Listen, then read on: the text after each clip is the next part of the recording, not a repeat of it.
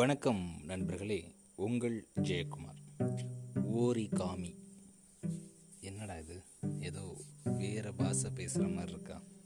ஆமாங்க ஓரிகாமி அப்படின்றது ஜப்பானிய மொழி.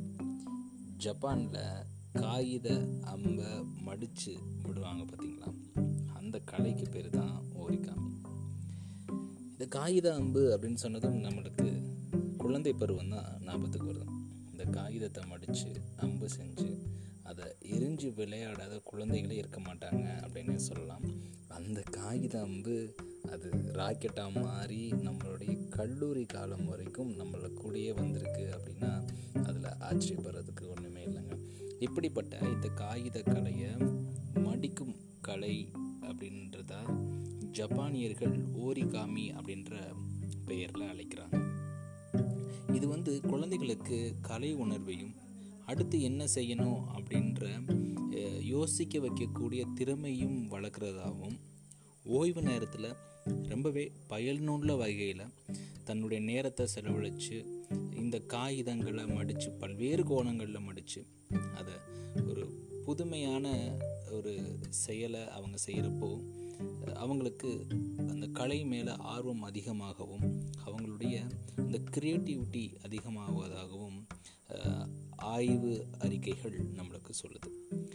இந்த ஓரிகாமி கலையை தமிழகத்தில் பரப்புறதற்கு முக்கியமாக ஒருத்தர் சொல்லலாங்க அவர் பேர் தியாகசேகர்.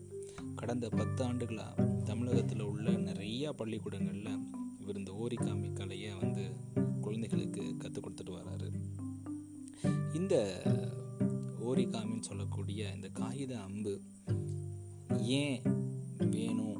இல்லை இந்த கலை ஏன் வேணும் அப்படின்றதுக்கு இதோ உங்களுக்கான பதிலுங்க ஒரு குழந்தை காகிதத்தை மடிக்கிறப்போ இன்னொரு குழந்தை அதை கவனமாக பார்க்குது. அப்போது ரெண்டு பேரும் சேர்ந்து அந்த காகிதத்தை மடித்து ஒரு அம்பு மாதிரி உருவாக்குறாங்க. அப்போது அவங்களுக்குள்ள ஒரு இணக்கம் ஏற்படுது. அது நட்பாக மாறுது முதல். இரண்டாவது பார்த்தீங்க அப்படின்னா அடுத்த முறை இந்த காகித அம்பை நானே செய்யணும் அப்படின்ற ஆர்வம் அந்த குழந்தைக்கு உருவாகுது. காகிதங்களை பல கோணங்களில் பல நீளங்களில் மடித்து இதுக்கு இப்படி செஞ்சால் நல்லாயிருக்கும் அப்படி செஞ்சால் நல்லாயிருக்கும் அப்படின்ற மாதிரியான அவங்களுக்குள்ளேயே அந்த தோணல் அவங்களுக்கு வர்றப்போ ஒரு கட்டத்தில் அவங்க வந்து அதில் வெல்வஸ் ஆயிடுறாங்க ஒரு படைப்பை அவங்க உருவாக்குறதுக்கு முயற்சி பண்ணுறாங்க இதே மாதிரி செய்கிறதுனால அவங்களுக்கு ஒரு இந்த காகித மடிப்பு இப்படி தான் செய்யணும் அப்படின்ற ஒரு கணிப்பு அவங்களுக்கு ஏற்படுது.